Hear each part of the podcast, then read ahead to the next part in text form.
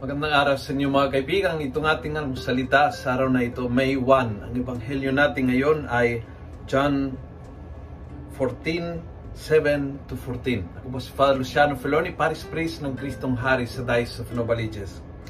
Sabi ng ebanghelyo, Truly I say to you, the one who believes in me will do the same works that I do, and he will even do greater than this. Wow! Do you believe in Jesus? Gagawin mo ng mga ginawa ni Jesus. Eh, wow! Amazing! Pero minsan, tayo mismo walang tingin sa sarili, walang tiwala sa sarili. Minsan feeling natin wala tayong magagawa, wala tayong lakas, wala akong ma-accomplish, wala akong silbi, wala akong patutunguhan, wala akong purpose. Minsan tayo mismo walang tingin sa sarili. But look at Jesus. Ang tingin niya sa ating mga disipulo niya is kaya nating gawin ang ginawa niya at mahigit pa.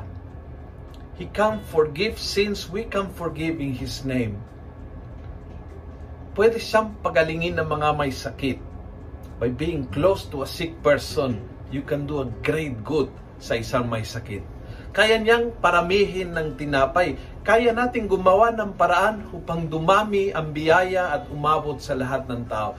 Ang ginawa ni Jesus noon ay pwede nating gawin ngayon dahil dahil sumusunod tayo sa Kanya. Siya ang may gawa, Siya ang may bigay ng biyaya, Siya ang bukal ng grasya.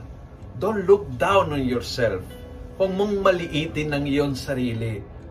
Gayahin si Jesus. Ang laki ho ng tiwala niya sa ating, ang laki ng tingin niya sa atin dahil siya ay nasa ating at siyang gumagalaw sa buhay natin. Kung nagustuhan mo ang video ito, pass it on. Punuin natin ang good news sa social media at gawin natin viral araw-araw ang salita ng Diyos. God bless.